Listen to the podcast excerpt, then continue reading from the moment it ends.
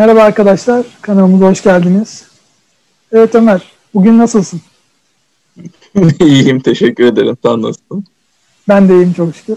Kanalımızın adı neydi? Hatırlatmaya gerek var mı artık? Tekrardan hatırlatalım istersen. Kanalımızın adı Bilir Kişi Değiliz.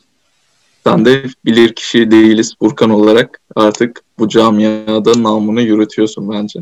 Evet, Bilir Kişi Değiliz Ömer ve Bilir Kişi Değiliz Furkan olarak YouTube'da Yolumuza.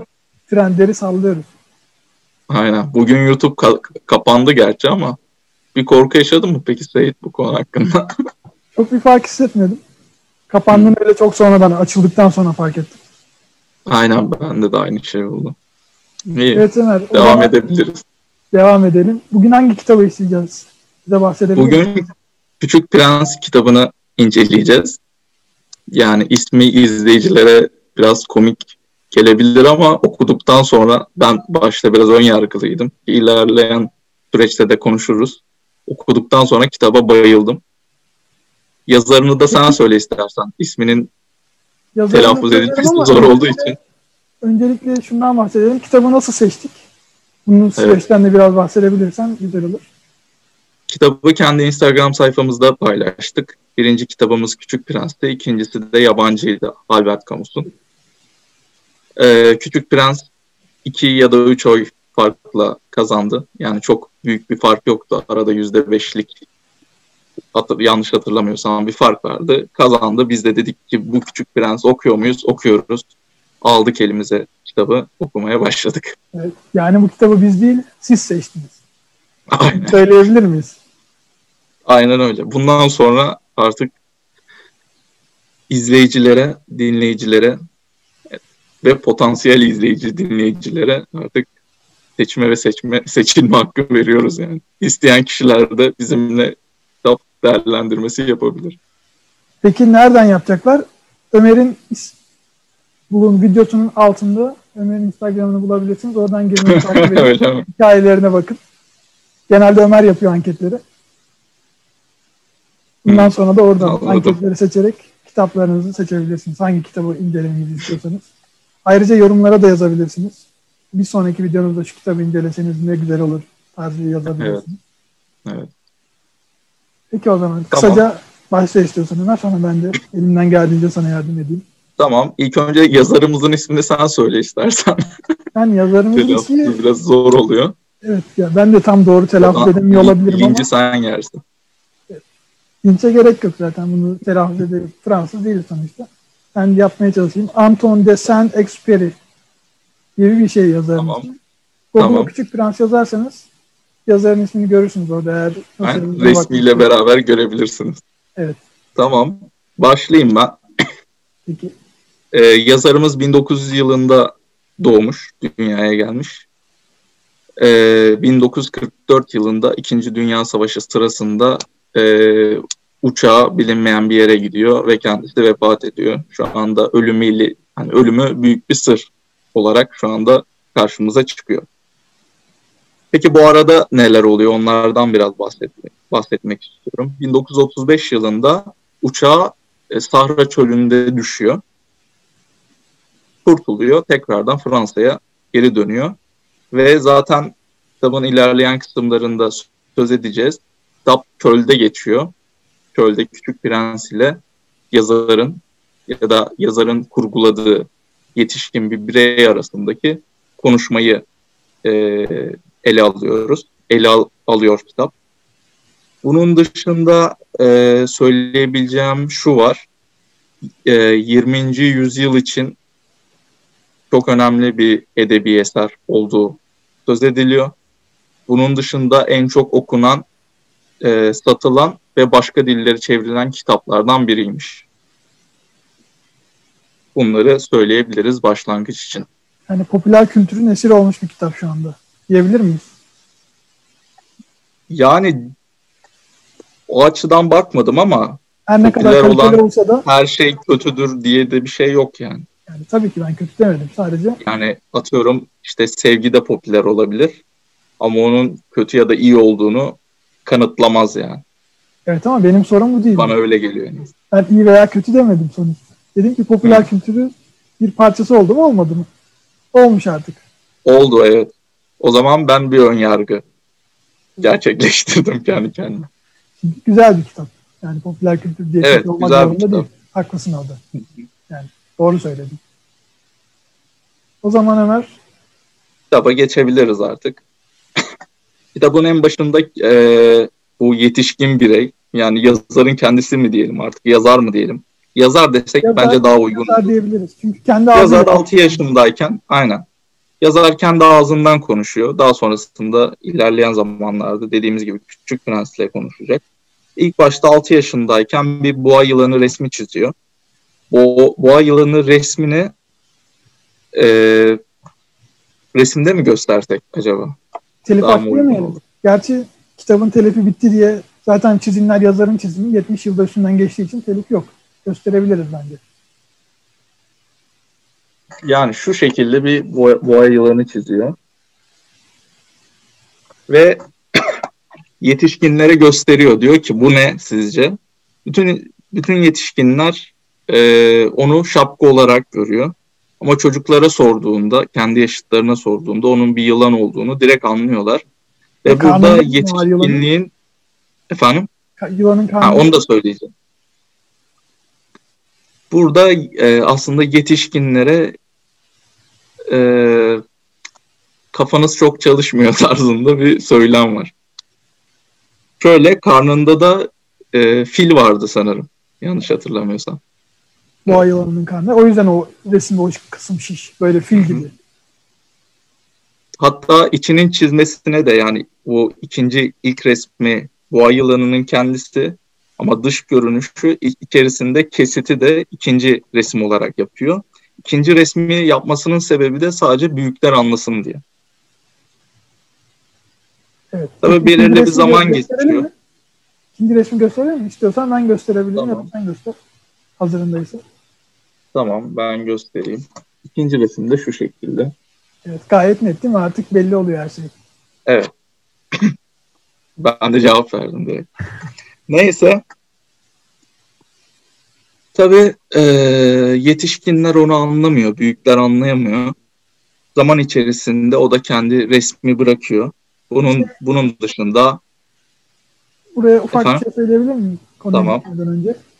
Bu ikinci resmi yetişkinlere gösterdiğinde hani bakıyor diyor ki böyle boş işlerle uğraşma. Sanat sanat işleridir şeydir. Bunlarla uğraşma diye yetişkinler şey yapıyor. Git diyor geometriyle uğraş. Git bilimle uğraş. Bir şeyler yap yani.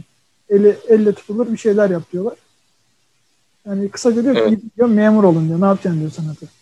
Yetişkinler o şekilde buna telkinde bulunuyor. Yani bunu arada belirtmek istedim. Kaçmaz. Yazar burada benim güldüğüm bir kısımda zeka turnusalı olarak bu resmi kullanıyor hayatının belli bir kısmında. İşte karşın, karşısındakine bakıyor. Eğer onu zeki olarak görüyorsa ya da zekasından biraz şüphe ediyorsa bu resmi gösteriyor. Diyor ki sen burada ne görüyorsun? Eğer karşı, karşısındaki kişi ona şapka diyorsa o onun zekasının biraz daha düşük olduğunu gösteriyor tarzında bir şey yapmış. Bence de gayet güzel olmuş yani. Kendince bir test yapmış. Aynen.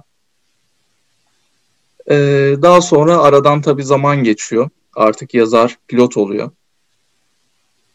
Ee, çöl, çöl üzerinden geçerken uçağı kaza yapıyor. Ve artık bu uçağı onarması gerekiyor. Elindeki kaynaklar kıt, tek başına kalmış e, çok az bir miktar suyu var ve bu suyla artık geçirebildiği kadar vaktini geçirmesi gerekiyor. Bundan sonra istiyorsan sen Ahmet sonra ben araya. Yani ıssız bir çölün ortasında kalıyor yazar. Daha sonra günlerden bir gün bir tane ses duyuyor. Küçük bir çocuğun sesi. O da ona diyor ki bana koyun resmi çizebilir misin? Yazar da Gidiyor şaşırıyor Allah Allah diyor. Hayal mi görüyorum? Çölün ortasındayım. Kim benden niye koyun resmi çizmemi istesin? Daha sonra hemen ufak bir şeye bakıyorum. tamam. Bu yazar koyunu çiziyor. Ama küçük çocuk beğenmiyor. Diyor ki hani bu nasıl koyun diyor. Birkaç kere böyle geri çeviriyor. Tabii o neye benzettiğini tam hatırlamıyorum orada da. Sen not aldın mı onları? İlk başta bir keçiye benzetiyor. Bu keçi keçi diyor. Aynen keçiye şey benzetiyor. Daha sonra zayıf diyor. Bu ölmek üzere diyor. daha düzgün çiz diyor vesaire. Evet, yazar da o zekasını kullanıyor. Diyor ki bak diyor bir tane sandık çizdim sana diyor. Senin koyunun bunun içinde diyor. Koyunu göstermiyor. Çocuk da çok beğeniyor bu fikri. Vay diyor koyun diyor bu sandığın içinde. Diyerek çok mutlu oluyor. Ve onu alıyor. Şimdi bu ilk başta aslında bu çocuk kim? Küçük Prens. Bizim baş kahramanımız. Burada yazarla yani pilotla tanışması bu olayda o gerçekleşiyor. Bundan sonra Küçük Prens'in biraz arka planına falan girmeye başlıyor kitapta. Hani o gezegen olayları falan burada oraya başlamadan önce senin eklemek istediğin bir şey var mı Ömer? Yani burada şunu ekleyebiliriz. İşte hangi gezegen olduğunu belki konuşabiliriz. İşte onları işte, evet o onlara işte girmeden önce eklemek istediğim şey var. Tamam. Onlara başlayalım. Yok başka bir şey yok. İstiyorsan sen devam edebilirsin. Hazır çok hevesli gördüm. Gezegen ismini söylemek konusunda. Tamam. tamam. Ee, söylediği gezegen gezegenin B, e, asteroid B612 olduğu olduğunu söylüyor ve bununla ilgili de şöyle bir şey söylüyor. Ben bunu altını çizdim, okumak istedim. Bu gezegenle ilgili bütün ayrıntıları size anlatıyorsam, üstelik numarasını da veriyorsam bunun nedeni yine büyükler. Büyükler sayılara bayılırlar. Tutalım onlara yeni edindiğimiz bir arkadaştan söz açtınız. Asıl sorulacak şeyleri sormazlar. Sesi nasılmış, hangi oyunları severmiş, kelebek biriktirir miymiş sormazlar bile. Kaç yaşında derler. Kaç kardeşi var, kaç kilo, babası kaç para kazanıyor. Bu türlü bilgiler, bilgilerle onu tanıdıklarını san, sanırlar diyor. Yani burada ilk başta e, yazarla Küçük Prens kendi aralarında konuşuyorlar ve e, asteroid B612 olduğunu söylediğinde yazarın kafasında bir soru işareti kalkıyor ve buna cevaben aslında bunu söylüyor. Siz yetişkinler yani, böylesiniz diye. Yani büyükler, yetişkinler Küçük Prens'e göre sadece maddiyatla uğraşıyor. Maddiyatla ilgileniyor. Ve evet. manevi bilgilerle ya da kişisel bilgilerle çok uğraşmıyor. Yani önemli olan evin evin görüntüsü, evin güzelliği değil de evin kaç para ettiği gibi. Evet. Yetişkinler için. Yani bu aslında büyük bir sıkıntı. Yani çocuk kitabı gibi gözükse de bu kitap çok güzel bir eleştiri, içinde bir sürü eleştiri var. Ve en güzel eleştirilerinden biri de bu zaten. Ömer çok güzel yerin altını çizmiş. Bize de aktarmış. Sağ olsun. Teşekkür ederim. Peki Ömer. Devam Ve Bu gezegeni bu gezegenin bulunmasında kimin etkisi olmuş? Ee, çok ilginç. Bir tane kör, e, Türk gök bilinci, bilimci bulmuş bunu 1909 yılında. İlk başta gittiğinde kabul etmemişler kılık kıyafetinden dolayı. Dediğin şeyler palavra demişler. Daha sonrasında Avrupa'yı bir şekilde tekrardan giyinmiş. 1920 yılında tekrardan denemiş ve kabul etmişler. Böyle bir hikaye de var arada. Burada da aslında başka bir eleştirisi var yani. insanların dış, büyüklerin insanları dış görünüşüyle yargıladığını, fikirlerine değer vermediğinden bahsediyor. Aynı evet. fikirle, farklı kıyafetlerle giden adam. İlkinde kabul görmüyor ama ikincisinde kabul görüyor. Yani görüş aynı görüş, fikir aynı fikir, buluş aynı buluş ama kıyafet farklı olduğu için kabul görmemesi dediğin gibi. İstiyorsan şeylere geçebiliriz. Hani böyle ufakça ben şeyden bahsedeyim. Hani bu Küçük Prens'in gezegeni bu bahsettiğim B612 asteroid B612 adlı gezegen böyle küçük bir gezegenmiş. İçinde iki tane mi yanardağ vardı? İki tane yanardağ. Üç tane galiba. Üç tane, Üç tane yanardağ var. Bir aktif ee, bir tanesi aktif. Aynen. İki, iki tanesi pasif. Biri mi aktifti? Ya Neyse, bir ya da ikisi. Neyse. çok önemli değil ama çok büyük bir çok büyük bir gezegen değil. Yani yürüyerek her tarafını evet. turlayabileceği bir gezegen. Ve aynı gün 44 kere gün batımını izleyebiliyormuş. Şimdiye kadar en fazla 44 kere izleyebilmiş. Öyle bir not düşmüş. Yani yürüyerek gün batımını tekrar tekrar izleyebilecek bir gezegen. Zaten yani gezegeni farklı olduğu için de gün kavramında farklı olması lazım. Yani oraya göre bir gün kavramı olması lazım. Neyse oralara çok girmeyelim şimdi bu hesap kitap işleri. Şeylere başlayabiliriz. Bunun bir tane çiçeği var bu gezegende. Kısaca ondan bahsedelim. Ondan sonra evet. tur, tura çıkalım beraber. Küçük Prens'le. İstersen sen bahsedebilirsin çiçek hakkında. Şöyle e, çiçeği hakkında yazarla konuşuyorlar ve e, yazar işte kendi çiçeğinden çok fazla olduğunu, bunun dışında e, dikenlerinin olduğunu, dikenlerinin çok bir işe yara, yaramadığını, koyunların rahatlıkla yiyebileceğini söylüyor. E, Küçük Prens bu noktada çok sinirleniyor. Yani kendi için çok değerli bir çiçek. Hani diğer çiçeklerden de farklı. Zaten ilerleyen kısımlarda da bu konu hakkında konuşuruz. Ve aşırı derecede sinirleniyor bu olaya. Şöyle söylüyor hatta bu konu hakkında. Sevdiğiniz çiçek milyonlarca yıldızdan yalnız birinde bile bulunsa yıldızlara bakmak mutluluğunuz için yeterlidir. Çiçeğim işte bunlardan birinde deriz kendi kendimize diyor. Yani çiçeğini bu kadar benimsiyor.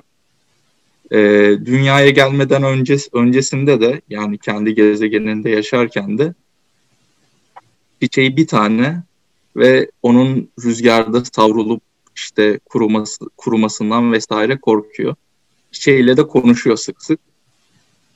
Ee, en sonunda onu bir fanusun içine koyuyor ki bir şey olmasın diye. Onun için çok değerli. Onun için bir tane çünkü.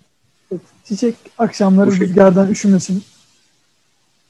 Soğukta rüzgardan üşümesin diye. Yapraklar uçmasın diye onu fanusun içine koyuyor. Evet. Şimdi istiyorsan gezegenlere geçebiliriz. Tamam. Ondan önce ufak bir şey daha söyleyeyim. Ve bu gezegen, tamam. bu çiçek normalde Küçük Prens'in gezegeninde yokmuş. Başka bir yerden uçup gelmiş buraya. Yani o yüzden bir de ayrıca bir kıymeti var sanırım onun gözünde. Bunun gezegeninde böyle kötü kötü bir bitki türü varmış. Baobab diye. Genelde onları onları büyümeden bulup temizlemesi gerekiyormuş. Ya bu çiçeği fark etme fark etmek için başında beklemiş. Acaba bu baobab mu yoksa başka bir şey mi diye beklemiş beklemiş. Sonra çiçek olduğunu görünce onu çok sevmiş, koruma altına almış. Bu da böyle bir şey. Daha sonra gezegenini terk ederken çiçekle vedalaşıyor. Ve yola çıkıyor. Peki ne oluyor? Öncelikle hemen bakalım. İlk başta kralın olduğu evet. gezegene gidiyor. Evet. İç, içinde bir tane Özür Buyur. Şöyle Tamam çiçekle vedalaşıyor. Şey söyleyecek yani 27 tane bölüm var. Onu söylemeyi unutmuşuz. Kitap 27 bölümden oluşuyor.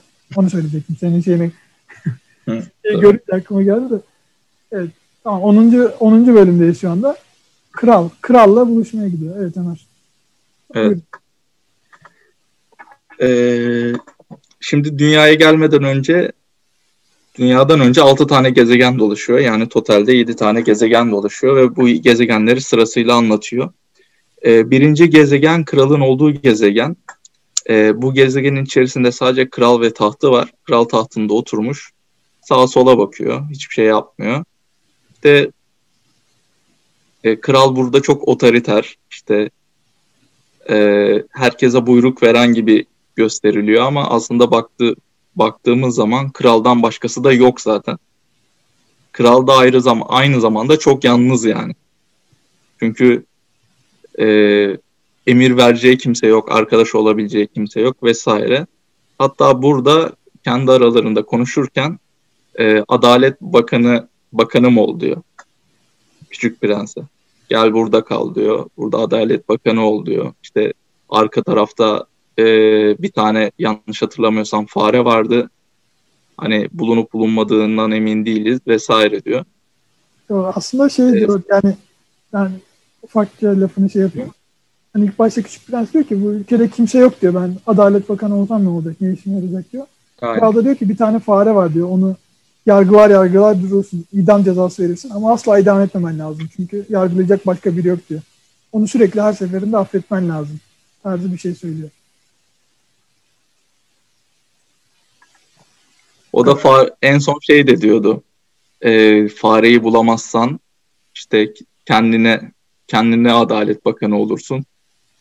E, en bilgi insan kendine kendi adaletini kendi sağlayabilen insandır diyordu. O da güzel bir söz yani. Evet, arada ikincisini aynen arada böyle güzel sözler de var. İkincisi kendini beğenmiş istiyorsan. Şey yapalım. İlk, ilk durağımızda ne oldu? Makam sevgisine bir eleştiri geldi gibi ben anladım. Evet. Yani, yani ilk eleştirimiz şu an burada gezegenlerde makam sevgisine. Şimdi ikincisine geçelim bakalım neyi şey olacak. İkincisi kendini beğenmiş. olan kişinin de. Burada da buradaki kişi de aynı aynı şekilde gezegeni çok küçük ve bütün insanların kendine hayran olduğunu düşünüyor.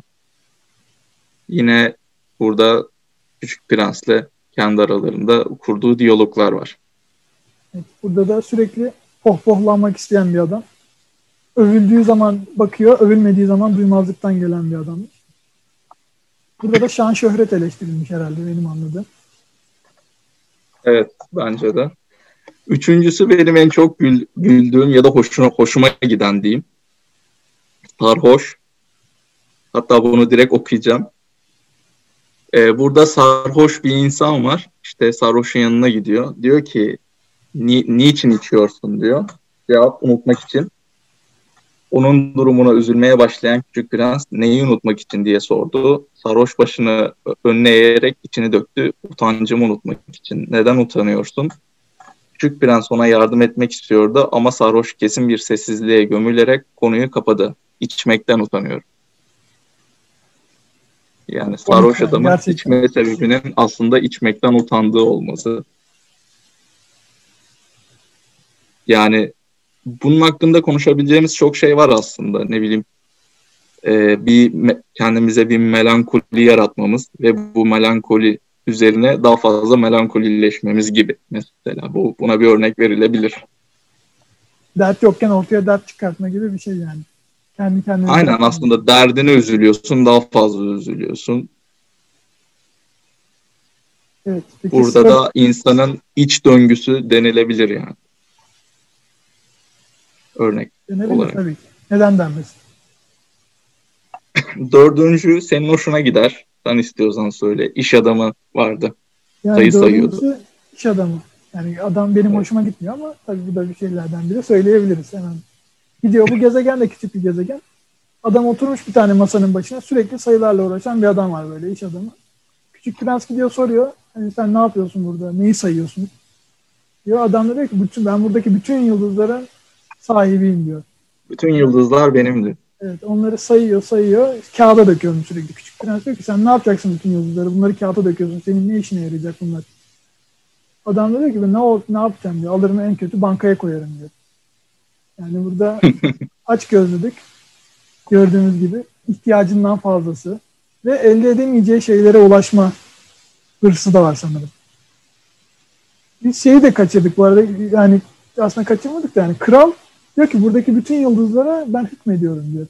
Küçük Prens bu iş adamının yanına geldiği zaman diyor ki bu yıldızların hepsi kralım diyor. Nasıl senin olabilir diyor. Bu adam da söylüyor ki hayır onların sahibi benim. Kral sadece onları yönetiyor. O tarz bir şey söylüyor yani. Bu da ayrı bir noktaya değiniyor burada da. Yani öyle bir sürü farklı farklı mesaj var. Ben burada da bunda da hani böyle aç gözlülüğün, mamül hırsının eleştirildiğini hissettim.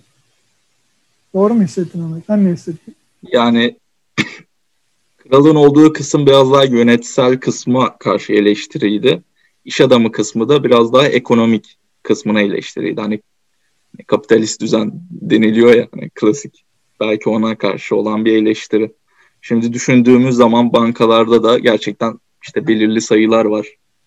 İşte o ona para yatırıyor, o ondan çekiyor, bir şeyler oluyor. Ama sonuçta sen insansın yani hani ne kadar sayıyı toplasan da ne kadar sayıyı çıkarsan da yapacağın şeyler belli. Yapmakta olduğun şey belli. Yani orada bir gibi kağıt parçası, yani. değersiz bir kağıt parçası değer kazanıyor. Üstündeki sayılar sayesinde. Hani onun bir karşılığı var, başka bir şey var. Evet, dediğin gibi. Biri yönetimsel, biri ekonomik. Çok daha güzel özetledin. Teşekkür ediyorum. Teşekkür ederim. Beşincisi e, sokak feneri ve bekçisi vardı. Bu beşinci gezegende de bir tane sokak feneri var. Bir tane de bunun bekçisi var. Ee, tabii burada şey soruyor. Küçük prens soruyor. İşte ne yapıyorsun? O da işte gece olduğunda şeyi söndürüyormuş. Feneri söndürüyormuş. Gündüz olduğunda yakıyormuş. Ya da tam tersi pardon. Tam tersi Gündüz daha olduğunda... mantıklı gibi. evet. Gündüz olduğunda söndürüyor. Gece olduğunda açıyormuş belirli bir zaman e, kendi dönüş hızı, gezegenin dönüş hızı çok fazla değilmiş.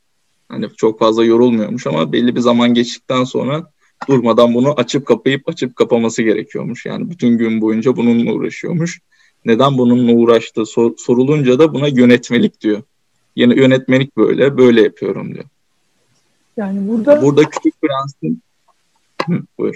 Ya o gezegenin hızında ilk başta şeymiş hani normal bir hızda gidiyormuş. Hani çok yavaşmış. Adamın sürekli Hı-hı. yakıp sökmesi gerekmiyormuş o fenerin yanındaki adama. Ama daha sonra gezegen hızlanmaya başlamış. Yani böyle kademe kademe hızlanmış. Birden böyle gün içerisinde hızlanma değil de çok uzun süre. Şu anda sürekli dakikada bir yakıp söndürmeye geçmiş. Yani senin de dediğin gibi Küçük Prens'e soruyor neden hala bunu yapıyorsun bu şekilde diyor. O da diyor ki yönetmelik. Yönetmelikten dolayı yapamıyorum. Yapmak zorundayım diyor. Ama yönetmelikte güncellenmemiş. Asıl sıkıntı o. Buradaki asıl sıkıntı dışarıdaki koşulların değişmesi. Ama yönetmeliğin buna göre uygun güncellenmemesi. Ben böyle anladım. Yani evet. Ya ben de işte burada iki taraflı bir duygu var. Birincisi saygı. Küçük Prens çok fazla saygı duyuyor. Diyor, hatta diyor ki diğerlerine göre yani bundan önceki dört kişiye göre bu beşinci kişiyi daha fazla arkadaşım olsun isterdim diyor. Evet, Diğerlerini onların... arkadaş olarak görmek istemiyor. Yani bir saygı var. Ama ikincisinde de bir eleştiri var. Çünkü eleştiride neden? İşte bir yönetmelik var. Yönetmeliğe uymak zorunda. Ee, bunun bir güncellenme durumu yok. Hani burada belki işte çağa aya şey ayak uydurmak denilebilir. Evet, dışarıdaki Çağına ayak uydurmak denilebilir bence. Koşulların değişmesiyle yönetmeliklerine güncellenmesi lazım diyor. Ve orada evet. Küçük Prens aslında ona böyle güzel bir akıl veriyor. Yani diyor ki madem diyor senin gündüzleri yatman gerekmiyor. Yakmak istemediğin zaman diyor senin gezegenin küçük. Diğer tarafa doğru yürü sürekli gündüz olsun. Ama adam da diyor ki ben hani uyumak da istiyorum diyor. Ama sürekli yakıp söndürmesi gerektiği için uyursa kaçıracak. Küçük Prens de ondan sonra şey diyor Allah Allah diyor. Hem bu kadar tembel olup hem bu kadar çalışkan bir insan nasıl olabilir? Tarzı bir şey söylüyordu. Yani o da gerçekten şey hani insanların gerçek böyle yani çocuk gözüyle çok güzel şekilde eleştiriyor insanları. Hem yönetmeni eleştiriyor hem oradaki adamı eleştiriyor. Yani içindeki farklı garip duyguları. İçinde hem tembellik var hem de çok çalışkan. Kurallara da uyuyor. Yani benim bekleyeceklerim bunlar da bunun hakkında. Bir sonrakine mi geçiyorsun o zaman Ömer? Evet. Altıncısında da bir ka- kaşifin gezegeni var. Bu gezegen diğerlerinden 10 kat daha büyük. Coğrafyacı. Efendim? Coğrafyacı. Ha coğrafyacı pardon. Ben kaşif diye not almışım. Coğrafyacıyı da sen anlat istiyorsan. Tamam. tamam. Bir tane adam oturmuş. Böyle coğrafi şeyleri inceliyor. Küçük Prens diyor buna soruyor. Hani senin gezegeninde sen madem coğrafyacısın senin gezegeninde neler var diyor. Kaç tane dağ var?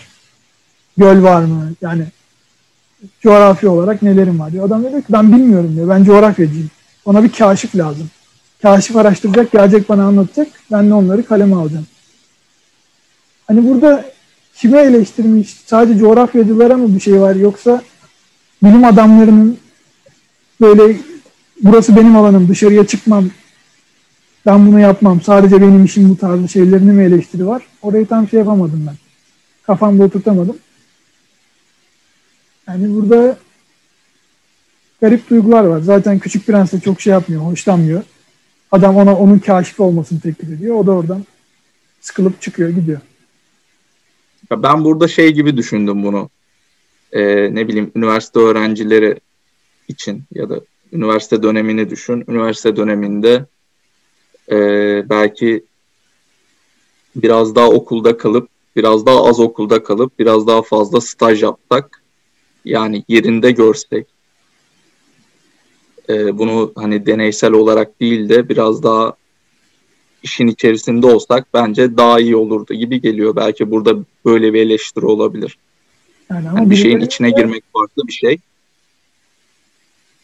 Bir olayın içine girmek farklı bir şey.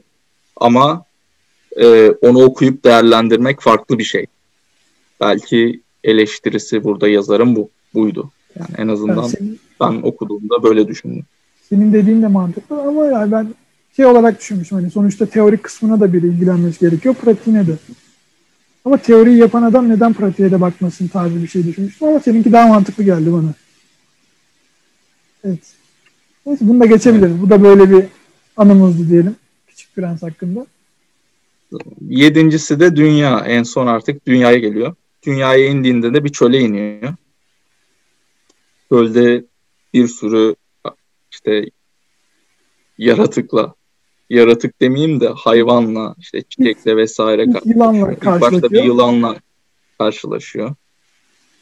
E, detayına yani inelim mi? Bak şey yapabiliriz istiyorsan. Yani ilk başta yılanla karşılaşıyor. Tabii bu küçük prens saf olduğu için hani saf ve temiz olduğu için yılan ona zarar vermiyor. Onunla konuşuyor böyle.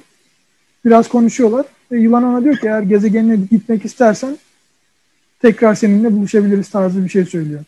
Çünkü Küçük Prens ona gezegeninden çok uzakta olduğunu falan bahsediyor. Böylece ayrılıyorlar ilk başta yılandan. Hani fazla ayrıntıya da girmeye gerek yok. Asıl evet.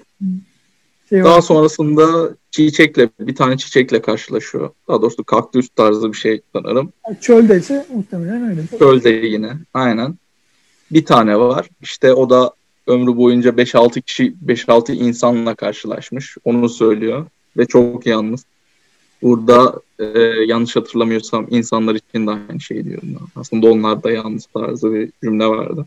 Orada aslında ben şey yaptım hani o, o kaktüsün o çiçeğin orada söylediği 5-6 tane insan var ve onlar rüzgarla savruluyor tarzı bir şey diyor. Hani çok az insan gördüğü için onları tanıyamamış. Ve insanları sadece o kadar sanıyor ve yalnız sanıyor. Yani o kısıtlı gözlem yerindeki şeyi onun bütün dünyası orası. Orada da öyle bir mesaj verilmeye çalışmış diye anladım ben. Kendi kısıtlı evet. dünyasında yani gördüklerini ona göre yorumluyor. Çünkü bilemiyor yani. O dışarıda nasıl bir dünya var göremiyor. Sadece o çölde gördüğü 5-6 insan var. Evet. Not şey yaptıysan bir sonraki maceramıza evet. geçebiliriz. Tilkiye. Daha, daha sonrasında güllerle karşılaşıyor. Tilki ondan önce sonra mıydı? Evet, çiçekten sonra güllerle karşılaşıyor. Güllerle güllere de şöyle söylüyor. Ee, daha so hani gülleri görünce ilk başta şaşırıyor çünkü kendi çiçeği de anladığımız kadarıyla bir tane gül ve onun eşsiz olduğunu düşünüyordu. Orada bir üzüntüye kapılıyor. Diyor ki eşsiz bir çiçeğim var diye kendimi zengin sanardım. Oysa sıradan bir güle sahipmişim diyor. Burada bir zerzeniş var ama daha sonra tabii e, farklı olaylar da olacak burada. E, bundan sonra tilkiyle karşılaşıyor. Tilki kısmı güzel bir kısım. İstiyorsan giriş yap. Yine aynı şekilde gidelim. Ben girişim yapayım. Tilkiyle karşılaşması şu şekilde oluyor. Yine yolda görüyor. Tilki tabii yine Küçük Prens'e zarar vermiyor. Güzel güzel konuşuyorlar. Küçük Prens ile Tilki arasında bir evcilleşme muhabbeti geçiyor. Yani evet. Tilki diyor ki keşke diyor beni evcilleştirseler ben çok rahat ederim. En azından bir kişinin yanında olurum tarzı bir şeyler söylüyor. İlk başta Küçük Prens böyle biraz mırın kırın ediyor ama Tilki onu ikna ediyor ve Tilki'yi evcilleştiriyor. Böyle yavaş yavaş Tilki diyor ki her gün benim yanıma şu saatte gel. Ben seni bir saat öncesinden bekleyeceğim ve seni gördüğümde mutlu olacağım tarzı şeyler söylüyor. Böylece Küçük Prens kendini evcil bir tilkiye dönmüş oluyor ve Tilki orada aslında çok güzel bir mesaj oluyor. Evet. Yani burada bir mesaj var evcilleştirilme hakkında ama bunu Ömer söyleyeceği için ben söylemiyorum. Öyle tahmin ediyorum. Ömer oraya girecek onun mesajını bozmayayım. evet Ömer. Gir. Şimdi bu evcilleştirme ile ilgili aslında e, çok iyi yani yerlere değinilmiş bence. Mesela burada evcilleştirmekle ilgili şöyle söylüyor e, Tilki. Ama beni evcilleştirirsen birbirlerimize gereksinme duyarız sen benim için dünyada bir tane olursun, ben de senin için.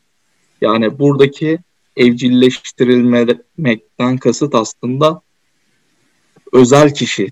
Yani senin için özel bir dostluk, e, ne bileyim bir sevgi oluşması. Yani bu da günümüz günümüz arkadaşlıkları ya da günümüz ilişkileriyle aslında biraz daha şey yapabiliriz, birleştirebiliriz bence bu konuyu. Şöyle birleştirebiliriz. İlk başta herkes birbirlerine karşı yabani, yani bütün dünyadaki bütün bireyler birbirlerine karşı yabani. Ama insanlar birbirleriyle tanıştıkça, dostluk kurdukça, sohbet ettikçe zamanla beraber zaten daha sonra bunun zaman gerektirdiğini de zaten kendisi de söyleyecek.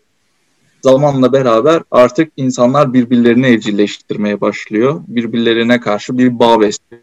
Yani buradaki evcilleştirilmekten kasıt tamamen bu. Bunun dışında ee, şöyle e, Tilki'nin söylediği birkaç yeri söylemek istiyorum iznin varsa. Tabii tabii. Burada diyor ki e, Tilki git bir bir daha güllere seninkinin eşsiz olduğunu anlayacaksın. Sonra gel helalleşelim sana bir sır vereceğim diyor. Buradaki küçük küçük prens de daha sonra e, daha önce güllerle karşılaşıyordu tilkiden önce. Tekrar güllerin yanına gidiyor ve şunları söylüyor. Siz benim gülüme hiç mi hiç benzemiyorsunuz. Şimdilik değersizsiniz. Ne sizi evcilleştiren olmuş ne de siz kimseyi evcilleştirebilmişsiniz. Evet. Yani Ayarı, burada demek istediği şu. Efendim? Onlara bir ayar veriyor orada. Çünkü önceden onlar ona kötü davranmıştı. Bak bir de bir sürü gül var. Senin gülün sıradan. Tarzı bir mesaj vermişler. Evet. Yani bence buradaki mesaj şu. E, ne bileyim insanlığı, insanoğlunu düşündüğün zaman kendine değer veren insanları düşün. Bir kenara koy. Ve diğer insanlara bakıp baktığın zaman aslında onlar senin için e, evcilleştirilmemiş. Yani sana ait değil, sana karşı bir bağlılığı yok. E, ve bu sebepten dolayı onların senin gözünde bir hükmü yok. Burada da aslında geçen konu bence tamamen bu. Yani orada bir kişi, bu şekilde, kişi özel kişi özel şeylerden bahsediyor yani. Herkesin kendi için evet. özel duyguları. Yani yoksa dışarıdan geçen ya sadece insan olarak da düşünmeyebiliriz onu. Yani nesneler de olabilir. Hani gerçekten bir çiçek de olabilir. Belki evinde baktığı bir çiçek. Yani burada çiçek bir örnek olarak verilmiş kitapta ama belki bir metafor olarak verilmiş. Ama bu her şeyde gel- yani ben okurken ben kitap okurken tamamen metaforlaştırarak okudum. Ki zaten bence yazarın bu kadar başarılı olmasının temel sebebi de bu. Yetişkin gözünden metaforlaştırarak kitap okuyabiliyorsun. Çok güzel anlam kazanabiliyor kitap. Aynı zamanda bir çocuk gibi de okuyabiliyorsun. Ama acaba Şimdi, çocuk gibi okuduğun zaman bu metaforları kavrayabilirler mi çocuk gibi okuyunca?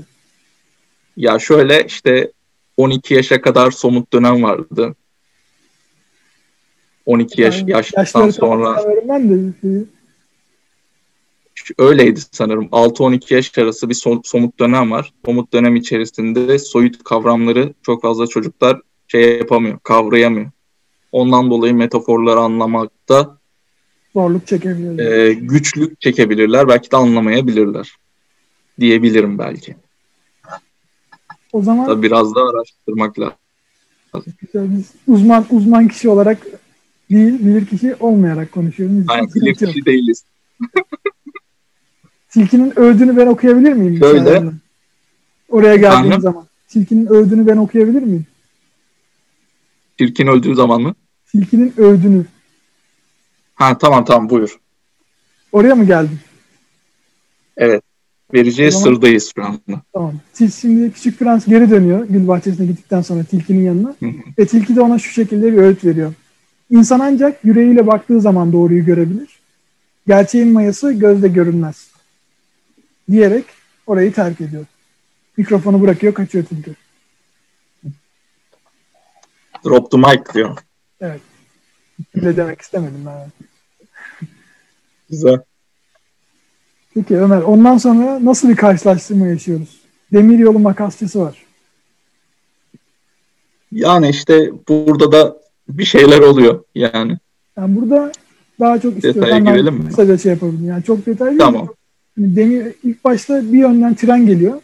Küçük tren yani çok hızlı bir şekilde gidiyor. Sonra diğer yönden başka bir tren geliyor. Küçük prens adama soruyor. Hani bu gelenler mi geri döndü hemen? Ne çabuk döndüler diye. Adam diyor ki hayır onların hepsi farklı. Daha sonra birkaç tren daha geçiyor. Ve küçük prens burada diyor ki Allah Allah diyor bu insanların gerçekten çok acelesi varmış. Öyle kendi kendine söyleniyor devam ediyor. Senin buraya eklemek istediğin bir şey varsa. Yok başka bir şey yok. Tamam. Sonra yani ufak bir şey vardı ben onu da söylemek istersen gene sen söyleyebilirsin. Ben ismini söyleyeyim. Susuzluk, susuzluk giderici haplar satan bir adamla karşılaşıyor bundan sonra.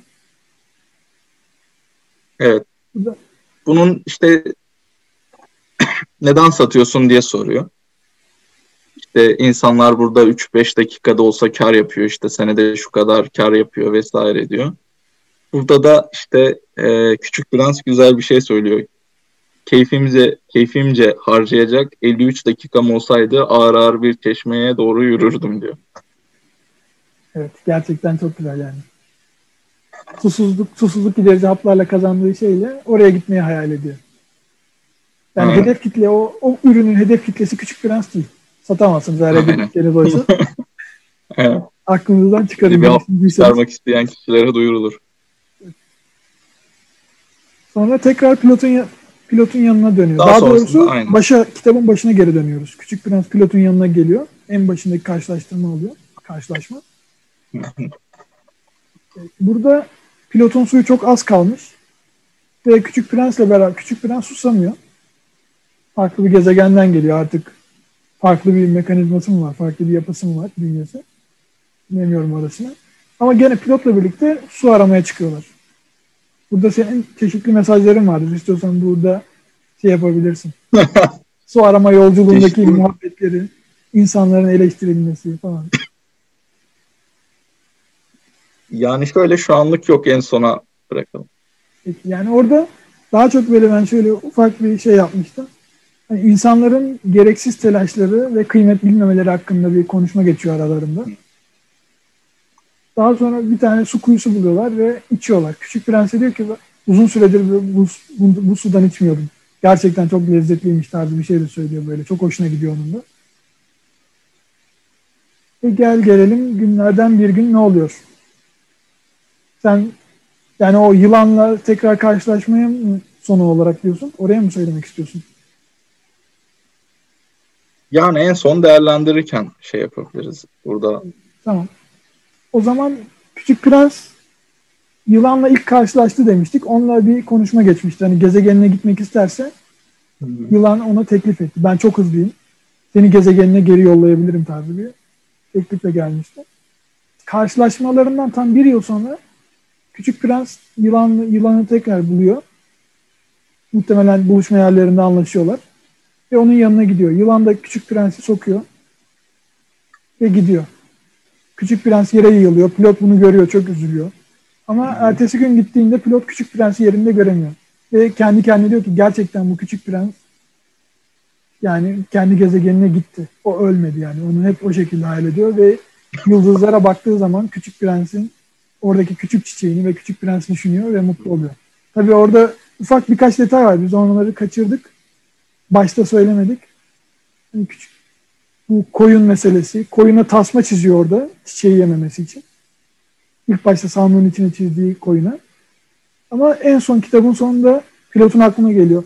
Aa diyor tasmanın kayışını çizmedim. Acaba küçük prens koyunu tutabildi mi ya da çiçeğini sürekli koruma altında tuttu mu diye bir endişeye de kapılıyor. Bir mutlu oluyor bir üzülüyor. Yani bence kitabın bitimi böyle. Daha şimdi senin yorumlarını alabiliriz. Burada en sonun en sonlara doğru şunu yaz, yazmış. Ee, birinin sizi evcilleştirmesine izin verirseniz gözyaşlarını da hesaba katmalısınız diyor yazar. Yani burada kendinin yine aynı şekilde diğerlerinde olduğu, tilkide olduğu gibi evcilleştirildiğinden ve gözyaşlarını da artık hesaba yani burada demek istediği şey tam olarak şu sen bir insanla yani benim anladığım kadarıyla bir insanla, bir çiçekle vesaire dostluk kurabilirsin, onu evcilleştirebilirsin. Ama bu evcilleştirmenin sonunda da e, belirli yükümlülüklerim var şeklinde ben burada olayı anladım. Gayet güzel bir şekilde bence yani. Ben de o şekilde anladım. Ömer'e katılıyorum. Bilir kişi değiliz ama. Teşekkürler. Peki. Burada en son en son olarak şunu söyleyebilirim. Ee, Küçük Prens'in söylediği en son. Gece yıldızlara bakarsın, benim ülkem o kadar küçük ki nerede olduğunu göremezsin bakınca. Ama böylesi daha iyi. Yıldızım herhangi bir yıldız olacak senin için. Böylece bütün yıldızları gözlemlemeyi seveceksin. Hepsi dostun olacak diyor. Yani diyor ki benden dolayı sen bir tane yıldızı seviyorsun ve bütün yıldızları seveceksin. Aslında bu da şey diyor olabilir mi? Bir tane insanı seviyorsan bütün insanlığı da seviyor gibi olabiliyorsun. Tarzı bir şey çıkabilir mi? Çünkü bir yıldızı yani, seviyorsa evet. bütün yıldızları. Olabilir. Bir çiçeği seviyorsa bütün çiçekleri. Yani ona karşı olan ön yargısını kırarsa mesela o değersiz, onu diyordan belki de adama göre değersiz bir yıldızdır. Ama şimdi o yıldızın bir değeri oldu. Ya ben diğer yıldızlarda da değerli bir şeyler olabilir. Bilmiyor adam adam önceden böyle bir şey olduğunu. Evet. İlk defa karşılaştı ve bir Ben aydın, bununla ilgili şöyle düşündüm. Nasıl? Ben bununla ilgili şöyle bir şey düşündüm. Mesela işte bir savaşı ele alalım. İki millet birbirleriyle çarpışacak. Sen daha öncesinde işte o milletten kimseyle tanışmamışsan e, herhangi bir içi, içinde şüphe olmadan direkt saldırabilirsin, atak yapabilirsin. Ama daha daha öncesinde içinden ne bileyim 5 kişiyle 10 kişiyle çok samimi olmuşsan, işte samimi arkadaşlıklar edinmişsen, ne bileyim içinden birisine aşık olmuşsan onlara dönüp baktığında onları artık e, ne bileyim dışlanmış ya da e, kötü olarak değil potansiyel sevdiğin insan olarak da göreceksin. Yani burada bence bu açıdan baktığın zaman biraz daha çözülüyor gibi. Evet. Yani ne demiş? Geldi. Albert Einstein herhalde o söylemişti. Atomu parçalama ön yargıları yıkmak atomu parçalamaktan daha zor demiş. Yani burada bir ön yargıları yıkma meselesi var. Gibi evet. söylediğinde. Yani gibi değil direkt o çıkıyor gibi geldi bana. Çünkü bilmiyor diğer evet, tarafı yargı. direkt o. evet. Şimdi kitap bitti. Senin genel olarak görüşlerin neler bu kitap hakkında? Gel yani bir çocuk kitabı değil. Çocuk kitabı gibi geçiyor ama yetişkinlerin de okuyabileceği evet. kitap. Utanmadan Şöyle okuyor. her yani gerçekten kelimenin tam anlamıyla her yaşa uygun bir kitap. Kesinlikle herkesin okuma, okumasını isterim. Bütün arkadaşlarımın, çevremin, çocuğun, çoluğun çocuğun herkesin okumasını isterim yani. Ve kitaba yani 10 üzerinden 11 falan verebilirim. Yani bu düzeyde demeyeyim de yani bu tarz okuduğum nadir kitaplardan biridir. Belki birinci sırada da olabilir. Hani okurken belirli ön yargılarım vardı. İşte çok iyi olmayacağını düşündüm. Çok çocukça olacağını düşündüm ama gayet okuduğum zaman eğlendim.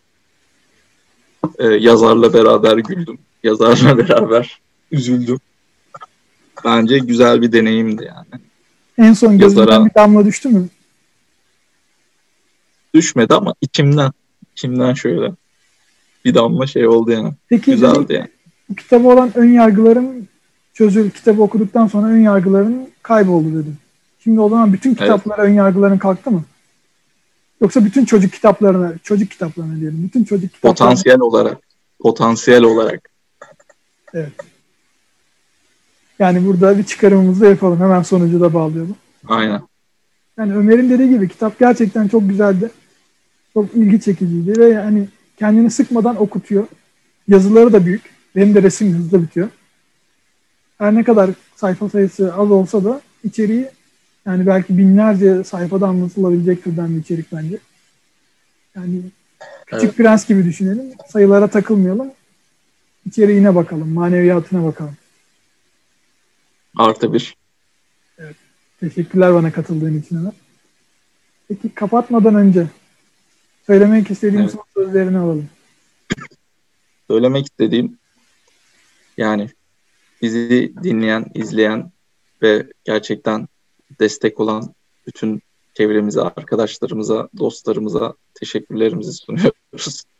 Ailelerimize. Umarım daha iyi işler, aynen umarım daha iyi işler gerçekleştireceğiz. Sağlıcakla kalın. Peki teşekkürler. Bu arada videonun başında da söyledik ama hani bir sonraki hangi bir sonraki videomuzda hangi kitabı inceleyelim? Hemen bir sonraki olmazsa iki sonraki, üç sonrakinde yapabiliriz. Hani bize kitap önerebilirsiniz. Eleştirilerinizi yazabilirsiniz. Eleştirilerinizi Ömer'in Instagram'ına DM'den yazabilirsiniz. Ömer daha yapıcı eleştirileri tercih ediyor. Yıkıcı eleştiri yapmıyor. Sonra son olarak ben de hepinize teşekkür ediyorum. İzleyicilerimize ve dinleyicilerimize. O zaman görüşmek üzere diyelim. Hoşçakalın. Görüşmek üzere.